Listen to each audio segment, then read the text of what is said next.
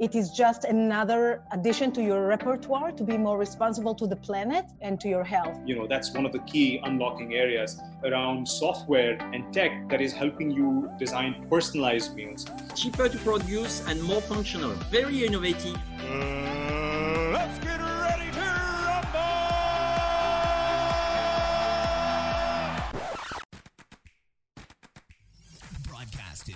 Silicon Valley, the most innovative spot on earth. Corporate, the place for corporate executives that transforms innovative threats into business opportunities. And now, let's get ready to rumble with the host, Tommaso.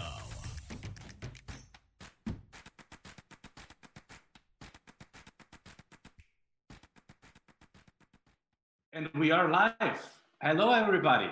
Thank you very much to join our virtual coffee. I'm very excited to have you all here. And, our, and I should really say, um, you know, good morning from my side, but also good evening or good afternoon, depending where you guys are dialing in from. This is our virtual coffee. Uh, it's a curated panel of industry fellows that discuss how to future proof traditional markets. And we are in our episode number four of our season that has an amazing title and amazing focus, which is alternative protein, also known as next gen protein. And I would like to introduce you today to our panelists. Thank you, Einav Gefen, for being here with us. Inaf, let me briefly introduce you and your background. Corporate executive chef at Unilever food solution in North America. Ina, it's a pleasure to have you here at our virtual coffee.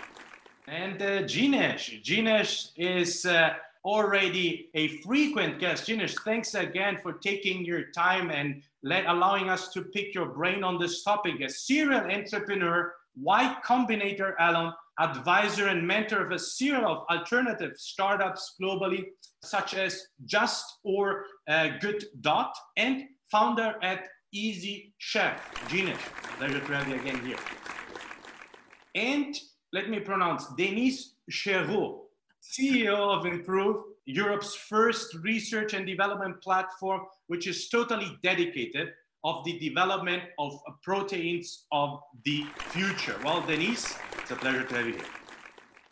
And without further ado, I would like to kick off things by starting with the questions. Question two, I'd say I'll start with Ina. Ina, as an accomplished executive chef, can you say that the alternative proteins have already evolved as a replacement to what we know today as meat, dairy products, and, and really seriously approaching, you know, the taste, the texture, and aroma? What are your thoughts on, on, on this? I absolutely think if you look back five years ago, the strides that this market has made is by leaps of years, right? So up till probably five, six years ago, it was minute and very geared to uh, a certain amount or a certain type of consumer uh, with dietary restriction or dietary preference. What happened in this booming market is really appealing to the Gen Pop where you don't have to be lactose intolerant, you do not have to be vegan or vegetarian. It is just another addition to your repertoire to be more responsible to the planet and to your health. And we can see that that growing hand in hand demand and uh, development, you see the quality of the products are really inching in to mimic a, an experience that will be familiar but by people that do want to enjoy milk or meat but just want to consume less of it and not necessarily by necessity of eating less. So absolutely and it's just amazing. You see the amount of startups and the amount of vcs invested or money being funneled into that and and you just see the wheel uh, gaining more and more momentum. How close do you think that texture gets to to the real uh, products uh, and flavors so I think it really depends on the format. Uh, obviously, mm. in in what we call emulsified meats, things like sausages, nuggets, uh, you see a little bit closer because just by nature, as the chef, I won't walk you through all the uh, mumbo jumbo of, of, of, the cooking, but it allows you um, a little bit more closeness. We see also in ground beef, like we see in burgers and, and ground beef product, um, closeness to the browning, the aroma, the texture, the flavor is not quite there yet, but a lot of things are being eaten with a sauce or with a topping or with a condiment, and that brings it significantly forward to the experience. Where still advancements are to be made is in the whole muscle type of a production. So, okay. you know, I think this is where it's gonna be next in the next few years. Wow, that's very exciting uh, uh, outlooks that we have, and thanks for sharing this, uh, Ina. Denis, um, you are an experienced uh, executive and experienced leader in advanced research lab, right? So what does the future hold in terms of innovation and benefits in alternative proteins? Or uh, in other words, what are the key aspects that you see um, that we can observe as of today, Denis? Yeah, um, in fact, Improve is an R&D center, and we are working with a lot of customers. We are more than 400 customers worldwide and some are members of the B2B market, you know, the ingredient producers, and some are the B2B uh, players, the one who are formulating and selling to the final consumers the product. And the challenges are different depending in which area you are. For the, the B2B players, in fact, what they want is to innovate around the raw material to try to diversify the raw material. Because today, protein ingredients are almost only based on soy and wheat. And if you want something else, it's really, really difficult to get something. Pea is, is getting, uh, is right now raising nicely, but except that, uh, almost nothing. So there is a major challenge because, you know, uh, in the pulses family, there are so many good potential uh, candidates, like, for example, uh, faba bean, mung bean, uh, chickpea, all these uh, uh, beans can be processed, but you have also some uh, microorganism, algae, roots, uh, sometimes insect. It's not plant-based, but it's alternative proteins. What is a challenge there is to you have to, to have a cheap access to have a raw material which is available and which is also having the right quality. It's not because uh, there, there are a lot of dreams around these raw materials. So we need to be realistic and we need to be cost effective and we need to make sure that people will not be impacted, negatively impacted if you uh, want to go to this area. The second area of attention is around processes. And there are basically two major ways to, to produce ingredients. It's uh, either the dry fractionation or the wet fractionation. The wet fractionation is giving you isolate, so highly purified uh, process, a product around 85 to 90% protein on uh, dry matter. It's, it's good in terms of purity, in terms of functionality, but it's expensive, highly processed. So, you know, you have always uh, ways to see plus and minus, and uh, you have to, take to take your choice. The concentrate, they are processed uh, using dry processing. They are much cheaper because the, the technology is much cheaper, more accessible. Mm-hmm. And in addition of that, the quality of the product is a little bit different. The purity will be lower between 55 to 65% protein on dry matter. But there are plenty of things to do. And I'm sure that uh, Einav can formulate nicely, isolate, or also uh, concentrate. So it's in fact enlarging the options and and for me that's a great future wow yeah, that's that's a very interesting perspective well thank you so much for sharing this uh, denis now to Jinesh, uh, Jinesh, I took a look again at your at your at your background, science, math, tech, right? So you have really a very deep knowledge in, in a variety of areas. How would you see that uh, based on your knowledge right and this range of new technologies that that we are discussing here how do you see that it's possible uh, possible in the future to fuse you know the, the physical part with the digital you know with the biological in order for significantly change how we eat and maybe you know five to, to ten years what are your thoughts on this um, yeah, I think I think what we're going through right now is a fantastic phase in uh, biological innovation right? That's I think that's one of the big innovations going on right now. Mm-hmm. But and that's the one that we see being talked about a lot in the news, like the likes of Beyond Meat, the likes of Impossible, and right. and a host of other companies in that space. Uh, that you know talk about things like leghemoglobin, uh, things like you know fermentation-based proteins produced that are milk proteins or egg proteins. So there's a lot of obviously deep science and tech going on in that space. Uh, but the thing that isn't as big uh, typically talked about in the alternative protein arena is also stuff that is going on in the food uh, tech arena overall.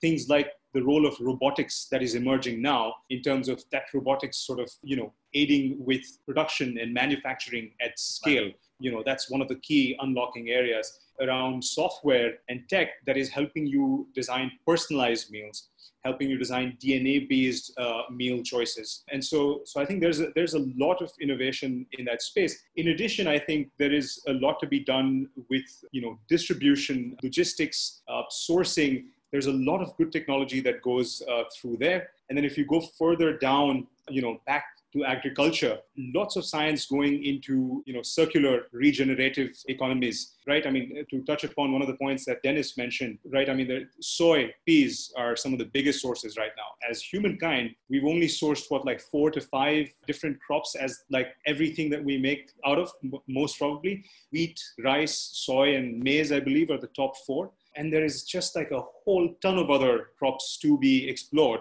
and the science behind them and regenerative sort of uh, agriculture right? In india alone for example right now i've met entrepreneurs working on things like horse gram which is like something i had not heard of until earlier this year right? Being in being an indian and a whole variety of peas uh, legumes pulses that can be sourced uh, to do some of this stuff. So I think, in my view, the alternative protein arena is innovation, this is probably, I would say, like the second wave. Earlier, we had the likes of mock meats being developed in Taiwan, right? Those have been going on for, for decades. And now we have the likes of Impossible and Beyond and, and so many other companies like Good Dot in India doing this next wave. And then I think after this, we'll have even a lot more sort of local innovation, different ingredients, different technologies, including cell based meats in the future. There are companies that are doing homegrown cell based meat kits, right? So I think this is just the beginning to me of all of those areas of innovation uh, coming in together, including eventually air and space as we become multiplanetary and and you know grow cell-based meat out there because we definitely don't want to do what we've done to our planet you know and the other ones too so. Well that's uh, that's very interesting and thanks for for allowing us to pick your brain on this. So despite all the challenges and all the, the negative news that we hear, it's, it's, it's really a, a, nice message to say, well, it's early days, right? There is a lot of opportunity, still a lot of things to uncover, regardless it's from a corporation perspective or it's from a startup perspective, right? And even the fuse of, of many aspects, which is then maybe the data aspect of it, what we learn out of it, and how this can evolve into maybe new services, new business model, etc. Right? So thank you so much. And without further ado, I would like to kick off our second round of question. And going back, I would like to, yeah, Ina, broader question this time, Ina. So innovation, we were, I was just mentioning innovation and cooperation, right? You, you work for a global corporation. What, what's, you know, I imagine that it's a huge challenge, not just to mention, but to get innovation really to be deployed, right, in a big corporation. How can you, as an individual or within a team, influence change within this corporation, always tied always to the perspective of uh, alternative uh, protein? What are your thoughts on this? How, what can you share with us? First of all, it's a it's a philosophy, right? Yes, it's a big corporation, and you know, there are many moving bodies, and you always feel like you're a, a small component. But my our fearless global leader uh, on the UFS arm said, if you think you're too small to make an impact, think COVID-19, right? So you're never too small to make an impact. I think it, it it's all about identifying a need. So for big corporation, on any innovation, there are two two approaches either you have an idea and and you create something and you create a need for it or you identify a need and you create a solution. You know we as a big corporation come from more of the latter of identifying a need and then see if a solution is within our wheelhouse within our brands within our technologies within our expertise and this is where i play a role. So you're never too small because we're all out there seeing hearing, taking part of the outer world and coming in back to the organization and say, hey, you know, plant forward and protein alternatives are not only a trend, they're something that will stay. And we should take place uh, in that as a food company, uh, this is how you start having the conversation. Needless to say that being bigger, we're moving slower. You know, I, I don't think I'm breaking any news to any uh, big big companies executive uh, guest on, on this on this call. But I always say we're like a train. We may be moving slower, maybe taking a, a turn slower, but we are moving masses, and our reach is extremely big. So I don't think it needs to be one format or another, but really the essence of my job is to connect the outer world in evaluate what is relevant to us within our framework and then suggest with my colleagues what are the ways that we can innovate around around that need and bring a tangible solutions for our consumers and our and our customers. Not always do i get what i want. Sometimes i need to pitch the same thing in different uh, formats. Sometimes i need to talk to different people but things that have merit will end up at the end you know, let me double down on this because while you were talking, I was just really illustrating in my mind, you know, a chef within a within a corporation in this next gen protein experimentation must be fundamental for whatever you do. You know, maybe you want to share uh, one of your latest experiment or one of the experiments where you had before you get in, went into the experiment one assumption and then while you experiment and based on the result of the experiment, it totally changed really your learnings and what you expected out of it. Is there anything that you say, Tommaso, this is what I did and, and this is what came out of it? Yeah, you know, we all, we're humans, right? We all come with our preconceptions uh, into any situation and our biases. You know, when alternative protein just started to gain momentum, I want to say that I'm a flexitarian because I eat everything, but, uh, you know, it's, the first assessment for me just to understand was to try everything everything under the sun and the moon that is out there. Uh, hours and hours in the kitchen of tasting every competitor every company every format of product out there just to understand the gamut of the market from the, veg- the vegetable uh, based ones up to the meat alternative and and see cook them cook them straight up cook them in application so i can get the full experience. And i came into it saying you know we, we, this is a highly processed item i know there is a lot of, of heat in the market of saying okay this is it's not necessarily better because it is highly processed and what will be the repercussions of that at the end of the day, we are offering an alternative to an unsustainable way of eating, an unsustainable industry, period. You can choose or not choose to participate in any format that you want. But I needed to take that turn personally to believe in it you know and then because if I, it's very hard for me to pitch something i don't believe in. And taste everything out there experience everything out there read the labels understand what it means what is the difference between extruded extruded to other formats and understand that you know at the end of the day all foods are processed to a degree. It's it's our perception of what processed is you know dry pasta and dry rice are processed. It's just a psychology thing you know yeah. and it's it's it's not something that you have to consume five times a day every day but it is there to offer the same experience with different benefits and being a little bit more responsible to yourself and the planet wow thank you so much Reina. Uh, Denis, um, we see on one hand, you know, the universities and coming, you know, with, with great uh, scientific uh, next gen uh, products. On the other hand, we have the VCs pouring in money and betting on this next gen food and, and, and also those also drinks alternatives, right? Uh, but uh, creating a startup, regardless of next gen protein or not is a big challenge. But what are specific the challenges that a startup and an entrepreneur, a startup team has when it embarks on the journey of I would like to change the world with alternative protein or alternative protein. What are your thoughts on this? What can you share with the audience? So again, I, I will split the question in two parts, the ingredient and the application part. The ingredient, it's a, it's a real challenge because uh, when you want to develop a new process, it's millions of dollars or euros to be invested if you want really to invest a plant. We heard recently some project in Canada, 400 million euros to create a plant producing isolates. So it's a real challenge. Improve is a, is a startup because we started very recently. We, we patented recently a process, a very innovating and amazing process able to produce isolate from pulses, pea, faba bean, whatever, taste neutral, almost uh, white, cheaper to produce and more functional. Now the challenge for us, because we are small, is to convince big players, investors, or uh, producers to first hear, believe, and then trial the, the, the product and mm. maybe modify some um, part of the uh, production facilities. It's a real challenge. So one of the challenge for the B2C is being small and convince the big players. In the B2C, it's a little bit different because you can be small. you can innovate, you can formulate something totally new. If you are creative, if you are smart, you can develop something. Then the, the challenge will be how can we resist against the competition? Because if I am small and able in few months to develop something, a lot of people can do the same. And uh, we have access to multiple raw material, multiple application. So I think there the challenge is around how can be competitive in terms of cost, also quality, because it's not because in my kitchen I can do something good. It's safe. It's maybe not safe because my raw material was not properly treated. Maybe the way to store or to process was not perfectly adapted. So food is a food science and there, there are some rules you can follow. So startup needs also to pay attention to that. Uh, and then uh, you need also to understand the market and the, the needs from the customers.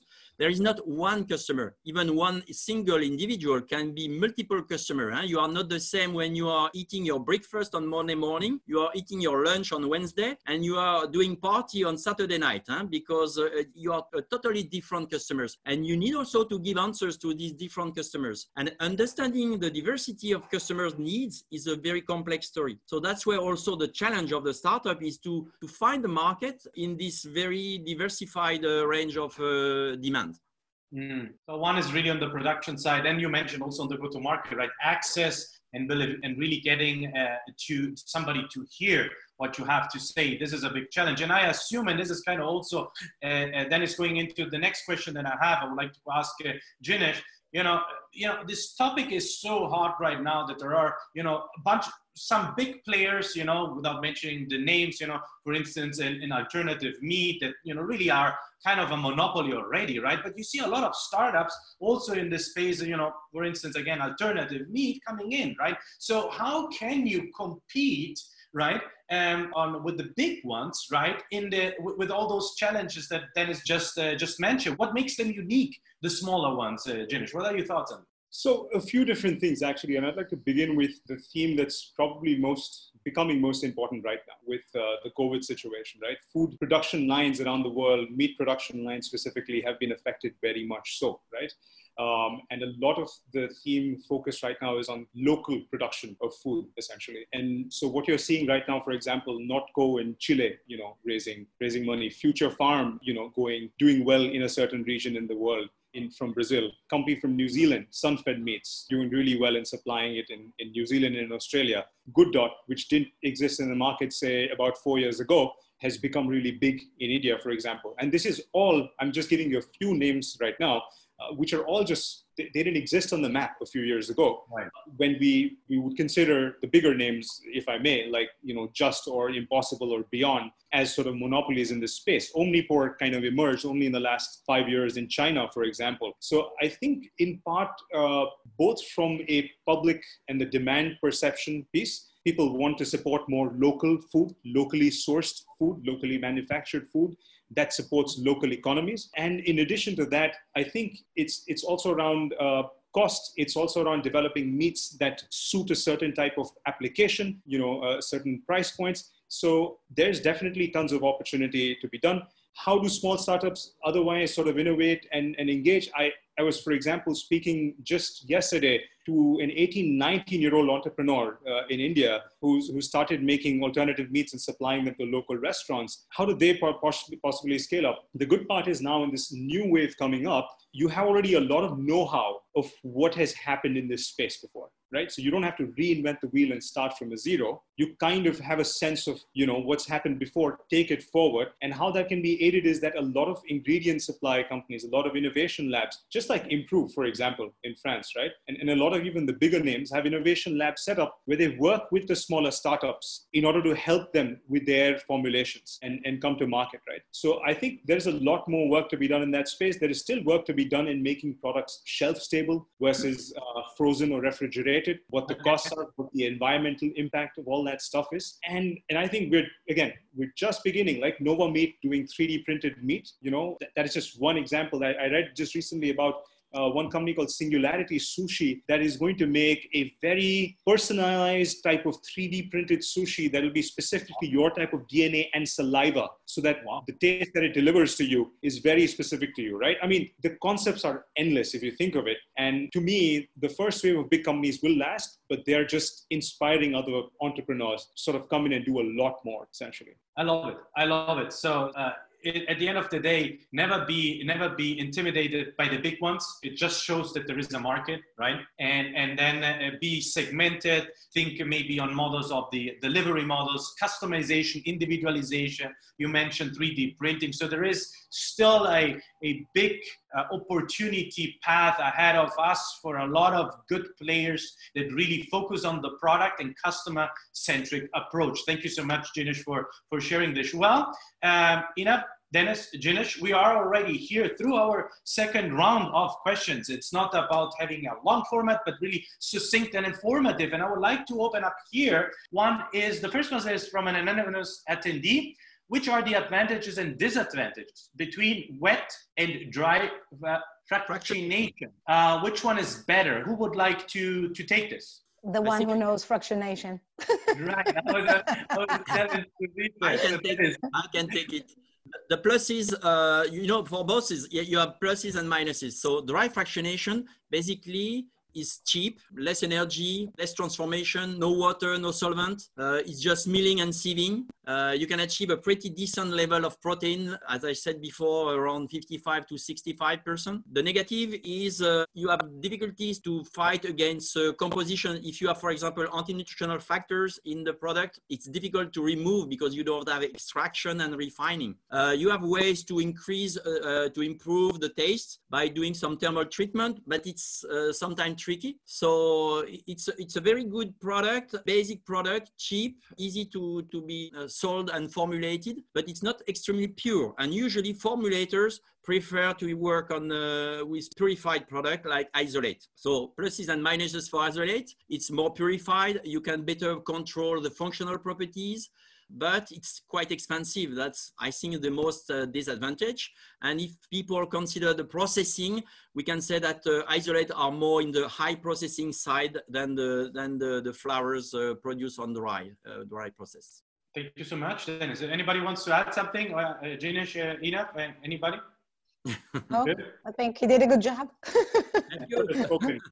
and we have uh, Christoph. Given the inherent difference of animal and plant proteins, will we ever be able to recreate the taste and texture of whole cuts with plant-based products? Probably direct to Ina or Denis. Ina, you want to take this one? Sure. I think I think a lot of work is already uh, happening in that area, and it's all going to be a combination of technology and ingredients. So now that, as Jinesh said, the first knowledge or know-how has happened, it, the, I think the advancement to that is going to be significantly faster. So even if it's a 3D printing or whole muscle production, it's first going to be the format, the, the technology of creating the format, and then the flavor will be secondary to that. But everybody's working in parallel paths uh, to get to that goal. Yep.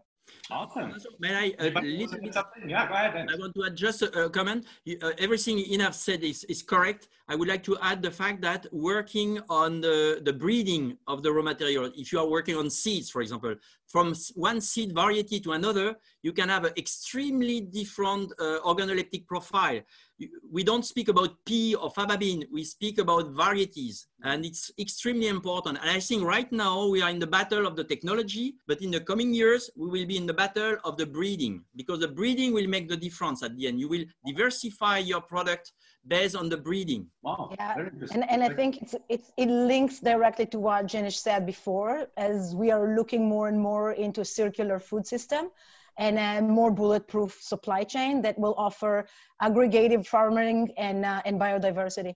Small, small piece to add there. Uh, you know, just to, for, the, for the audience here, you guys might already know, but look up uh, a company like, I think, Nova Meat, the 3D printed steaks that they're doing, right? You can customize what marbling of the steak that you want in there. And, mm. and this is just, they're not even like, at this point, like right away ready to go to market, but they've already ex- advanced so much just in the last two years soon you'll be able to have a like a steak marbled the way you want with the amount of fat in the right areas you know printed exactly the way you want. So so and, and of course cell-based meats will take that i mean to another level where the 3d scaffolding around which you you put the different sort of cells on there the fat cells and the protein cells. There's companies doing both fat cells and protein cells. Now earlier it was just protein uh, sort of chase with proteins. It's not just going to taste exactly like animal products. You'll be able to make it taste like how you want right? That, that's going to be fascinating right? I mean uh, in the people who have never tasted say marsupial meats people like me who've been vegetarian all my life will probably think of uh, you know to, to the dismay of a lot of family and friends of mine be able to taste like mammoth meat or marsupial meat in the future which which i think will be fascinating. Absolutely. Absolutely. Well thank you so much. And we have time for one more question. This one goes to this is from jennifer santa barbara asks ina how much of interaction there is between computa- computational biologists and scientists of cellular agriculture in Unilever's test kitchen? In, in my immediate kitchen, uh, not so much. Uh, however, in our discovery uh, centers in Wageningen in the Netherlands, very much so. So Unilever has a, a, a, unit that works very closely with the Wageningen University. Uh, we work with different entities, obviously, to, to see what is happening, how it can be translated, and try to keep ahead of the game. So when it's come for adaptation more for the, the masses, we are ready and we don't need to do this journey uh, uh, from the beginning. So I'm more informed. I'm not on the front line of that, but Unilever does have it. Oh, okay. Awesome. Well, thank you so much. And uh, this is it for today for our virtual coffee. Jinesh, Einav, and Denis. But before we wrap up things, I actually want to end up on a, on a last question um, which is around really innovation and inspiration of innovation. Everybody talks innovation, right? Innovation is, is, is an experiment on itself. There is no blueprint, right? What are the, and what is maybe the source of inspiration for every single one of you? Might be a book, might be a podcast, might be a person with the question of innovation and inspiration of innovation. I would like to start with Jinesh. What inspires you? What's the source of inspiration for you in this industry?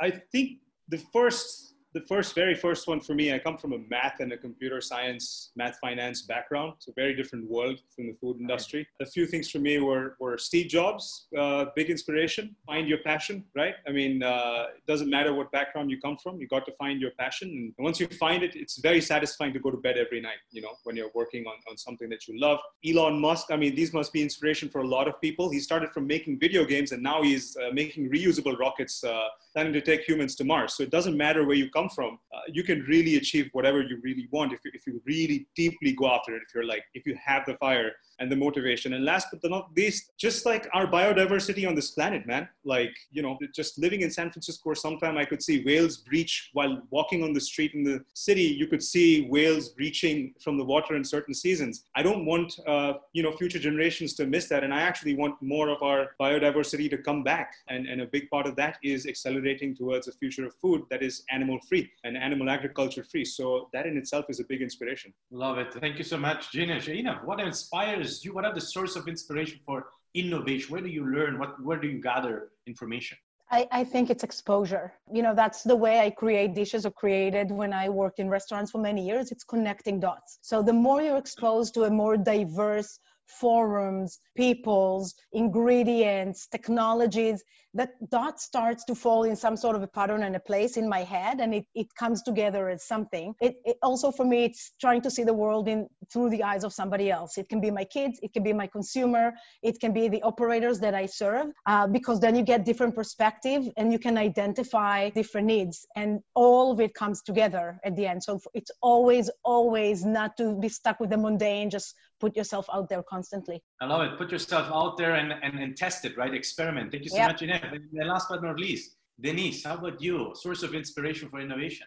Okay, so I will be uh, certainly more basic. In fact, uh, reading information everywhere, it's, uh, it's something very inspiring. And this is why we publish, for example, in Improve, a, a protein newsletter, uh, gathering information from scientific documents, patents, uh, market review, uh, M&As information. So, and we can give the, these review to, to all the customers, all our network. So if you have people interested, please let me know. We can perfectly connect you to this uh, database. It's very inspiring. I can tell you there are so many information and you can go back to the database and see how the, the, the things are moving because you know we are speaking today about a, a project but what was the case uh, four years ago. So it's very instructive to see how the, the things are moving in the time. So inspiration can also be coming from reading. Absolutely. Well, thank you so much. I appreciate very much Uh, to join us invest this time and, and share the knowledge because we believe really that sharing knowledge in this so delicate time with others makes us grow together as a community. That's exactly the intent what we have here. And I would like to wrap up things with my motto, with my quote that I learned over the last 20 years to phrase and understand within, which goes like this Never forget where you come from, it keeps you humble. But where you come from cannot limit you where you want to go. What's your vision? What are your plans? And just get it. Let's keep on innovating. Thank you so much, Jinesh, Einav, and Denis. I really Thank appreciate it. See you next time. See you around. Bye bye. Bye, audience. Bye, guys. Bye, everybody. Bye bye, everybody.